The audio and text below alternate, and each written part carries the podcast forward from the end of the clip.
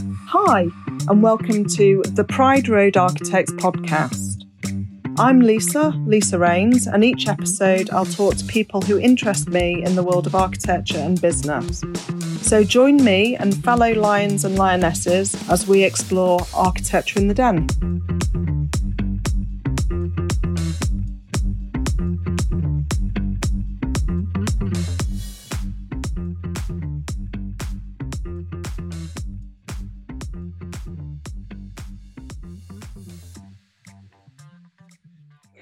Hi everyone, and welcome to Architecture in the Den. Um, we're taking a slight detour today. Um, we're talking about construction, and I'm delighted to welcome Peter Jackson from Seddons. So, um, in the first instance, would you like to introduce yourself?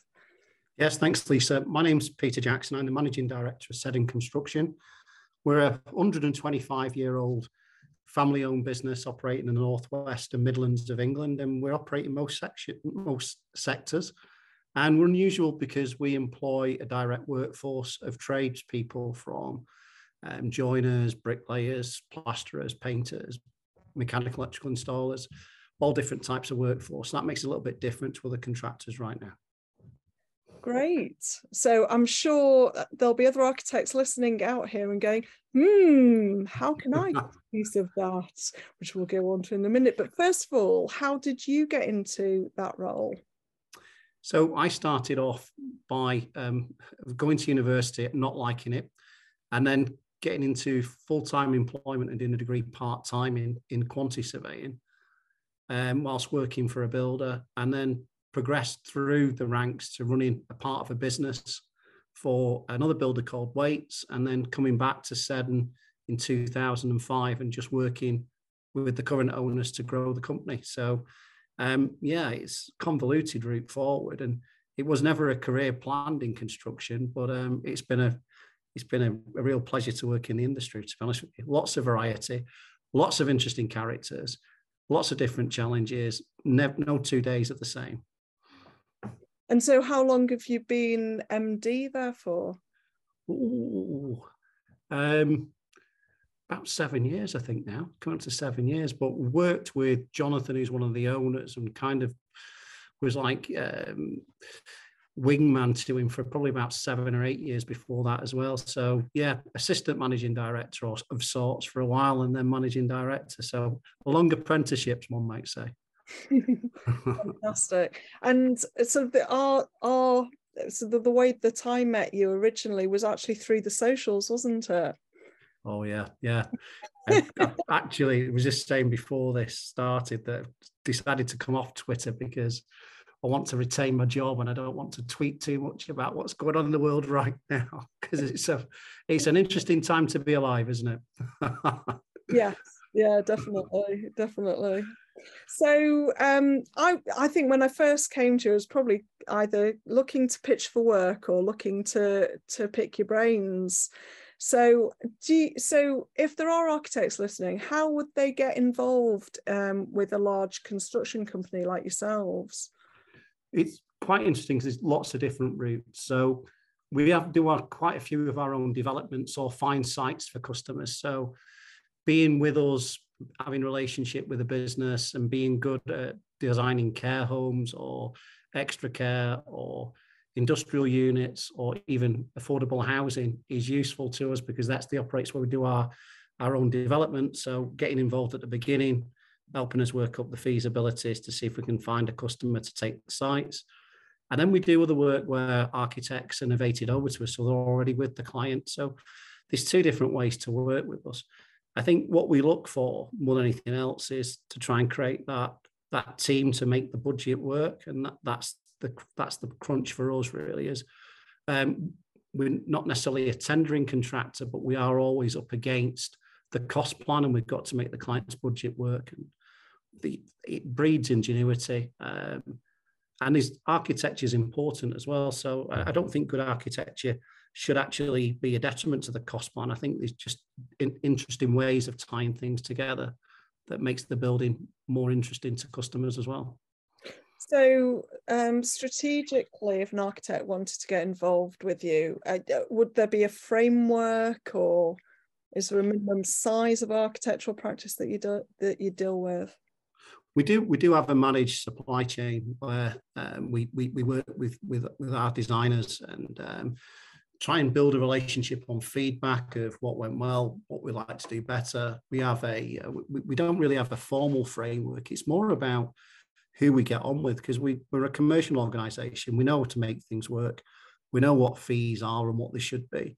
And actually, I'd rather spend a little bit more on fees and get the design right than than than than be tight with fees and, and struggle later on when delivering the project. And that's more important to us is getting the service right now. And the difficulty, I think, really is having that that and we've we've been quite good at it in terms of getting good partners with us is an architect that can win um, can win you the scheme in terms of the concept design. And having the architect who can do the detailed design be um, lead designer and coordinate design supply chain with them is quite three or four different sets of skills there. And having an architect that can do it all is is is, is quite important to us and um, we because we want to keep it all together mm. so that's the key can you do it all can you can you be the people who gets the concept right and then the nuts and bolts later on so you're looking for someone who's got a track record in care homes or the sectors that you're working in? Yeah, we, we, we, we're always looking for, for people to work with us. We have a we have a good relationship with the majority of the people we're working with right now. And majority, I'd say the repeat business we do with people is incredible. I mean, we've been working with the designers we're doing care homes for for like 20 years. So the people that we work with, if they're doing a great job, we'll carry on working with them. It's, it's really important that and we want to be important to each other. So if we need if we need a favor, they need a favor, need doing something quickly, we need a quick response to something, then you know we want to be the person that they're happy to drop things for and, and, and meet deadlines. Uh, it's all about service now, isn't it? I think mm, mm. keeping customers happy we all have to be a little bit more responsive than we'd like to. Um, being plans really, really important. Um, but then opportunities fall, and you have to react quickly to them as well. Mm. So, so you've talked broadly about a variety of sectors. So you said you've mentioned care homes a couple of times. Yeah. Uh, what What other sectors are you in? So we'll build um, through our development company, we'll build uh, industrial units and distribution units. Um, we do not so much now, but we have done commercial offices. Um, we're into the extra care market and mostly affordable housing from a development point of view right now. It's a big chunk of what we do. And then we also, we're also on lots of frameworks. We're building schools for um, the house builders as, as an alternative to Section 106 contributions. We've built a couple of schools for Miller Homes. Um, we've built schools for local authorities. And we've, we've done things like we uh, we built the extension to the Coronation Street set a while back, and we just done the fit out of the Eureka over at the Wirral. So there's all different things that we're into. We, are a very diverse business, really, in that in that sense. So we need a diverse supply chain in terms of design as well. And whereabouts are you operating geographically? We're in the northwest and the Midlands. Um, it, it's most of what we do, and then we're around the country for um, customers that we work with regularly. Um, so we've been down to Colchester doing a hospital mm. entrance um, works in lockdown and Northampton um, NHS as well, doing another entrance there for them during lockdown. Um, and we've been around the country doing things um, for other customers, um, all kinds of works. DWP taken us into Yorkshire. So, you know, predominantly Northwestern Midlands, but for the right customer, we'll, we'll travel.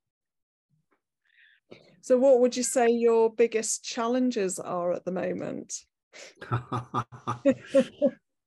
well, well, it's quite interesting, isn't it? Because I think you've got to be more planned than ever now. Um, so the, the, key is being able to get hold of resources, so workforce, materials, manage inflation in that process.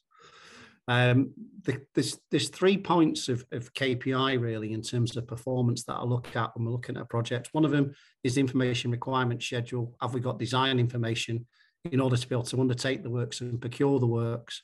The procurement schedule in terms of have we got the, the supply chain on board? um, to be able to get the materials to do the works, and then the on-site, the on-site performance in terms of keeping progress when we get there. I think we're very good at managing time when we're on site. The difficulty right now is to be able to get the design information quickly enough and the procurement done in time to make, maintain site progress because of lead-in periods, because of inflation, because of the pandemic and the way people are working. Um, being able to run a design team meeting with people in person has been impossible for three years. So, you know, we've learned new skills in terms of managing technology and getting information and getting people to collaborate and work together, but there's still challenges around that. So, the on time KPI is a massive one for me. And those three sections to it take some managing right now. And um, there's all kinds of different factors affecting it, isn't there, right now? So we just need to be, we need to be all in it together and know what the, the common goal is. Are, are you doing any off-site manufacture? Yeah, we um, we, do. we, do, we do, we do, we do. Um, we have um, as part of our um, campus at Bolton, where we operate from, we've got a industrial building that we prefabricate M&E installations from. So we can we prefabricate that ourselves with our workforce and take it to site. So you don't see big big plumbers in little cupboards. It's all prefabricated and fitted from from from the office area. The um, the challenge we've got with prefabrication is like anything else right now is is the lead-in times, managing inflation, and the competing forces with the can you do it quicker on site? And that all starts from the design concept, doesn't it? If you design for prefabrication and you know that you're going to componentize a building at the beginning and you design to the system, you stand a chance. Mm. And, and it's got to start at the beginning. The client's got to have a budget for it and understand that all the design's going to have to be done before you start on site. And then the, the big challenge to that is will they pay the fees up front? Mm. And that's where the tension comes into into offsite manufacturers. All has to be designed before. Are some sectors better than others for that? I think there's some there's some buildings that lend themselves more to it. So if you regularly build student accommodation, then that lends itself perfectly to a offsite, even modular. Mm. Um, if you're regularly building care homes We've switched from building masonry, which used to be the cheapest way, to building with a Metsec frame now. Mm. And that's because we've got to comply with increasingly um, stringent part L, part F, and part O of building regs, where you've got to get your building fabric really, really, really, really good to, to be able to meet the building reg standards. And block work and brickwork's less predictable in terms of time and um, quality as that is. So there's lots of different things that are moving you into being more of a manufactured process than an on-site bricks and blocks way of building. And and how on how on earth are you managing inflation of building materials at the moment? Um, we we we kind of there's lots of there's lots of little levers you can use and, and and tools you can use to do that. So you can have a provisional sum in the build contract, or you can have an inflation formula. Um, the most important thing really is that you've got a great relationship with the customer because when you need to keep on going back for approval for a, a, project to start, so if you agree in the price and it goes to board and they're, they're not quite sure it misses a board meeting, next time it goes to board, the price has gone up. So really commit, make sure you know you're doing it. I think we need to cost plan at the beginning of the process when we're talking with customers with an inflation factor in there. A lot of people don't like that because it's the harsh reality of the world right now, but we're looking at 1% a month in terms of inflation if we're not careful. Mm. So, how do you build that in? And we're also working with customers now where we're going, let's put a determination clause in for you. If inflation is going to be so much and you've got a provisional sum of half a million pounds and it's going to be more than that, then let's have a, an opportunity for you to suspend the works or stop the work. So there's lots of different ways of doing it. Yeah. The hard thing is, is you don't know. We, we looked at it 12 months ago and said we must be nearly at top of the hill now, and there'll be deflation or leveling off soon, but there's no sign of it. Mm. No sign of it. Uh, what's the biggest thing that's taken you by surprise? Um, in terms of products. Mm-hmm. It's a, it's a difficult one because everything that we use in constructions uses heat to be made, doesn't it? You, you, you've got steel, you've got your plasterboard, you've got your bricks, everything goes through a process of heat and cooling. Um, and then you've got concrete products as well. Um, and it's, you know, you've, you've got all different types of, of, of conflicts in terms of what's the right way forward. We would like to change everything from clay bricks to concrete bricks. Sometimes the planners don't like that. Sometimes the client doesn't like that. But it's a, it's in theory, it's a greener product and it's a less susceptible to energy costs. Um, what we need to have is materials that are, are made or available in the UK because getting things in and out of the UK is difficult now.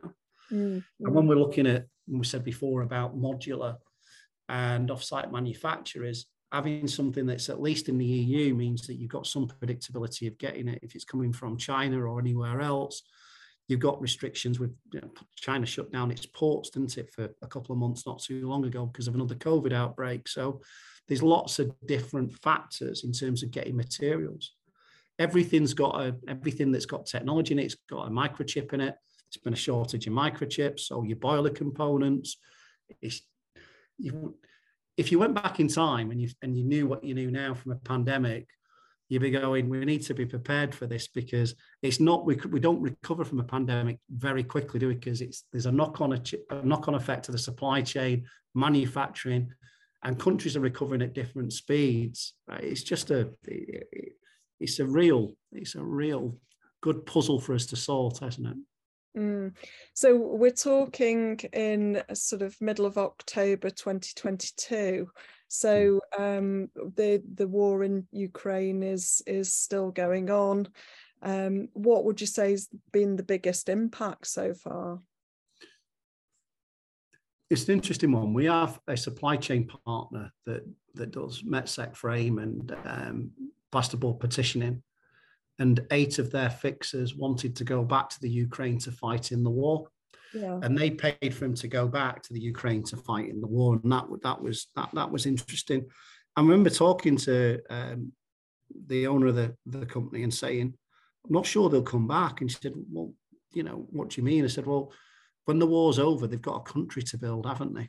Mm. So there's a country to rebuild. So there's going to be a dive. If you think about what's gone over there, that you know, there'll be a call on workforce, there'll be a call on materials to rebuild that country.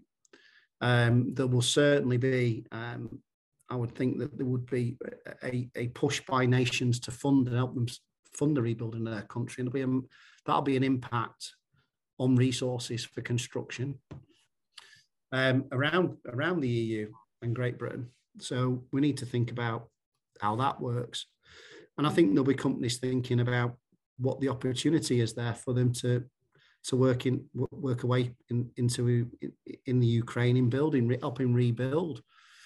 And there has always been a UK um, leakage of talent into the wider world because we build great professionals, don't we? We've got great architects, engineers, construction managers that all have the skills out there that will be needed to rebuild that country, as they do.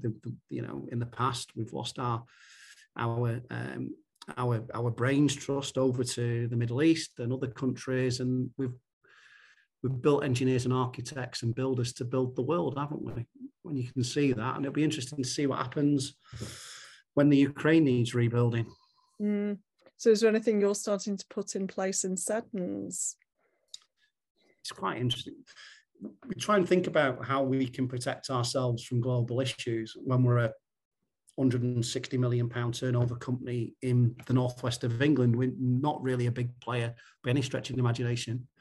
The key for us is retention of staff and supply chain. So we look at you know development pathways for people. Um, your career isn't a linear thing anymore. So we've got people who are bricklayers that are now estimators and project managers, quantity surveyors that are design managers, design managers that were once project managers you've got to make sure that there's diversity of work and a career path for people that isn't necessarily linear or or necessarily progresses in terms of being in, in charge and running the company, but giving them a variety of work and an interesting career. Um, and staff retention in terms of what flexible working looks like. we've been debating a four day week around board now for probably seven or eight months, and it's going to be a focus for next year. Is that we know why a four day week will help retain staff and want us to, you know, attract people would want to come here. But how how do we make it work? And then supply chain is massively important to us, and we we've we've really worked hard at making sure we're working better with fewer people. So we're important to them, they're important to us. Um, a lot on feedback and visibility of workload. So we have a supply chain portal where we publish all our work and our tenders so people can start to choose what they want to do and work with us and decide that's better for me. How do I get involved in that rather than how, how would someone find that? So they they asked to join. We've we've got we had a supply chain of about two thousand people, and we narrowed it down. So we invited everybody on there to join.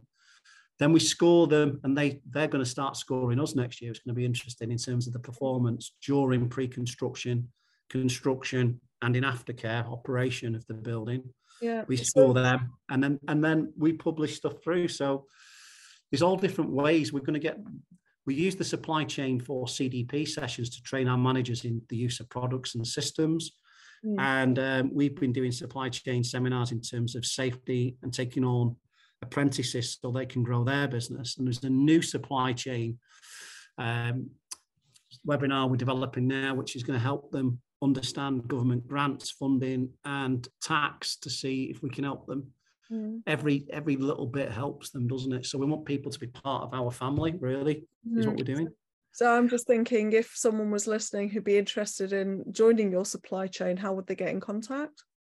On the website is the easiest way. There's a there's a join our team page on the website, and there's one there. You click on for supply chain, you send your details so our head of supply chain will be in contact. Make a note of that and put it in the bio. And yeah, uh, we'll do that. Yeah. yeah. yeah, that's brilliant. So that people can get in contact and um, and see if they can work with you.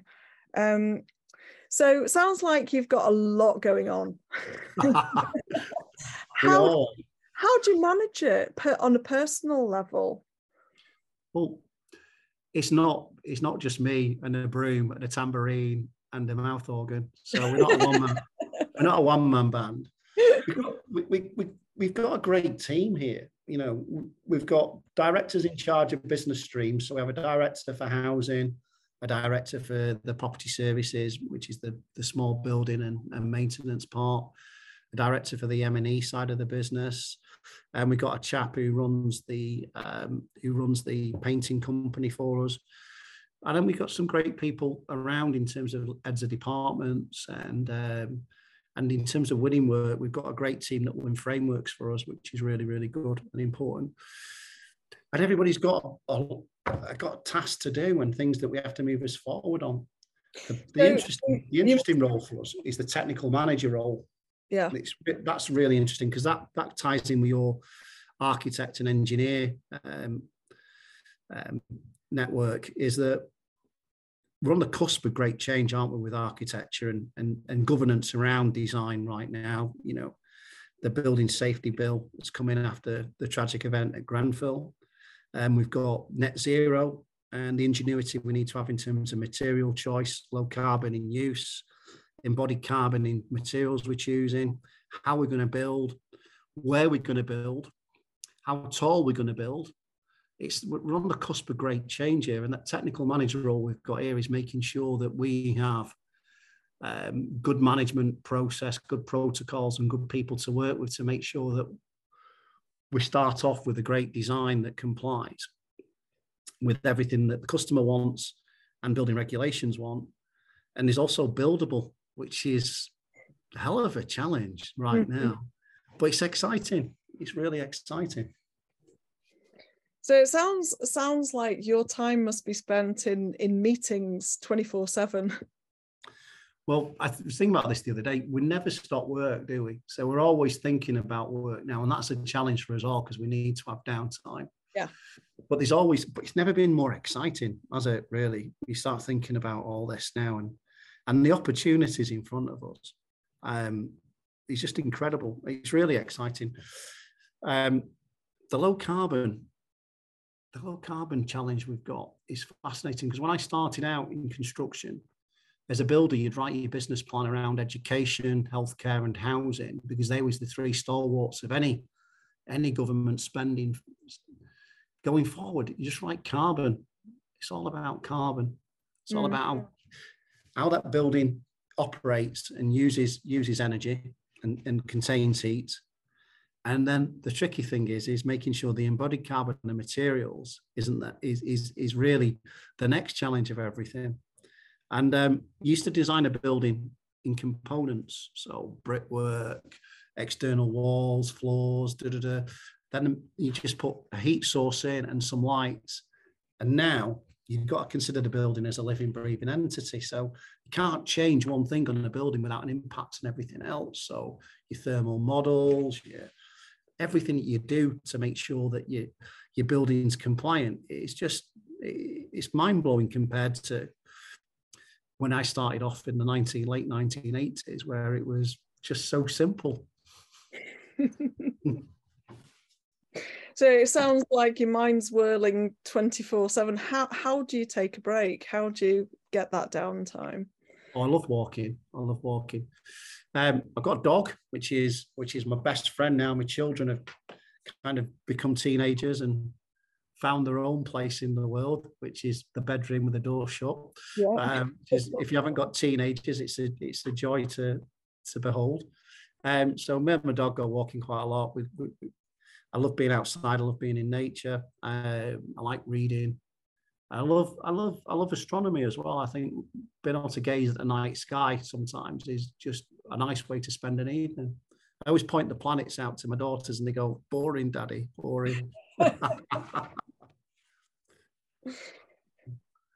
So, uh, well, it sounds like we're kind of coming to um, an end. Is there anything you uh, wanted to ask me at all?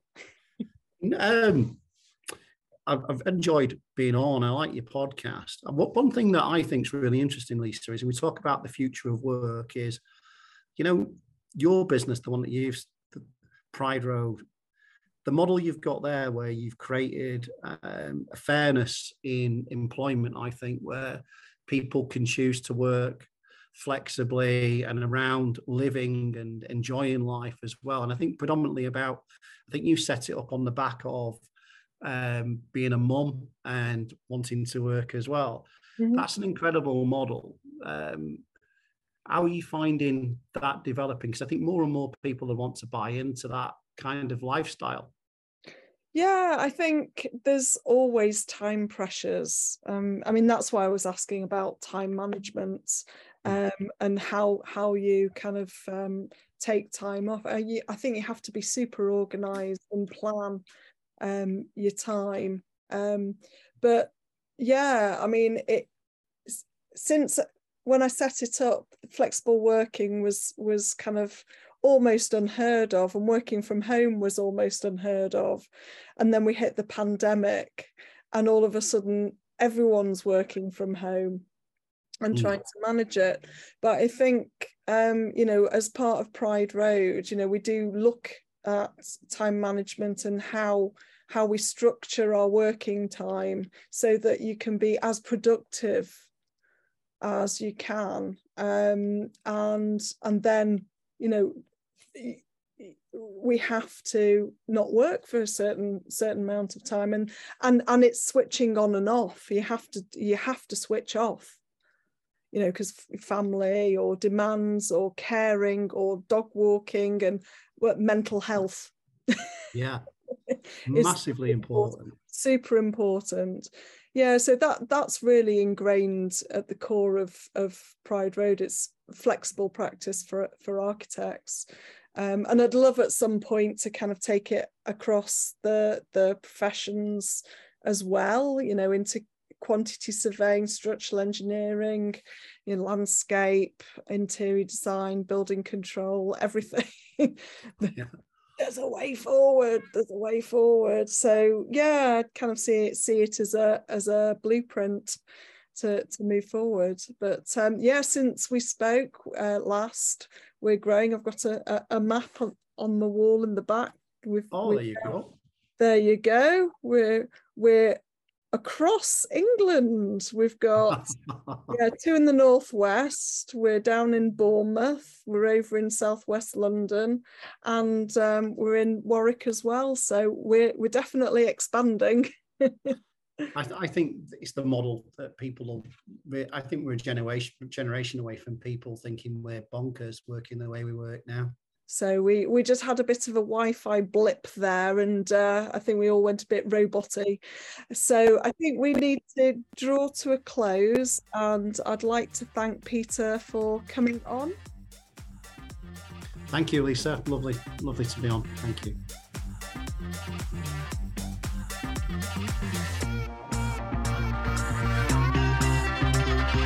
Thank you for joining me, Lisa Raynes, for Architecture in the Den. If you want to find out about franchising, check out our website, prideroadfranchise.co.uk. If you enjoyed this episode, please like, subscribe, and leave a review. And do get in touch through your favourite platform if you'd like to be a guest.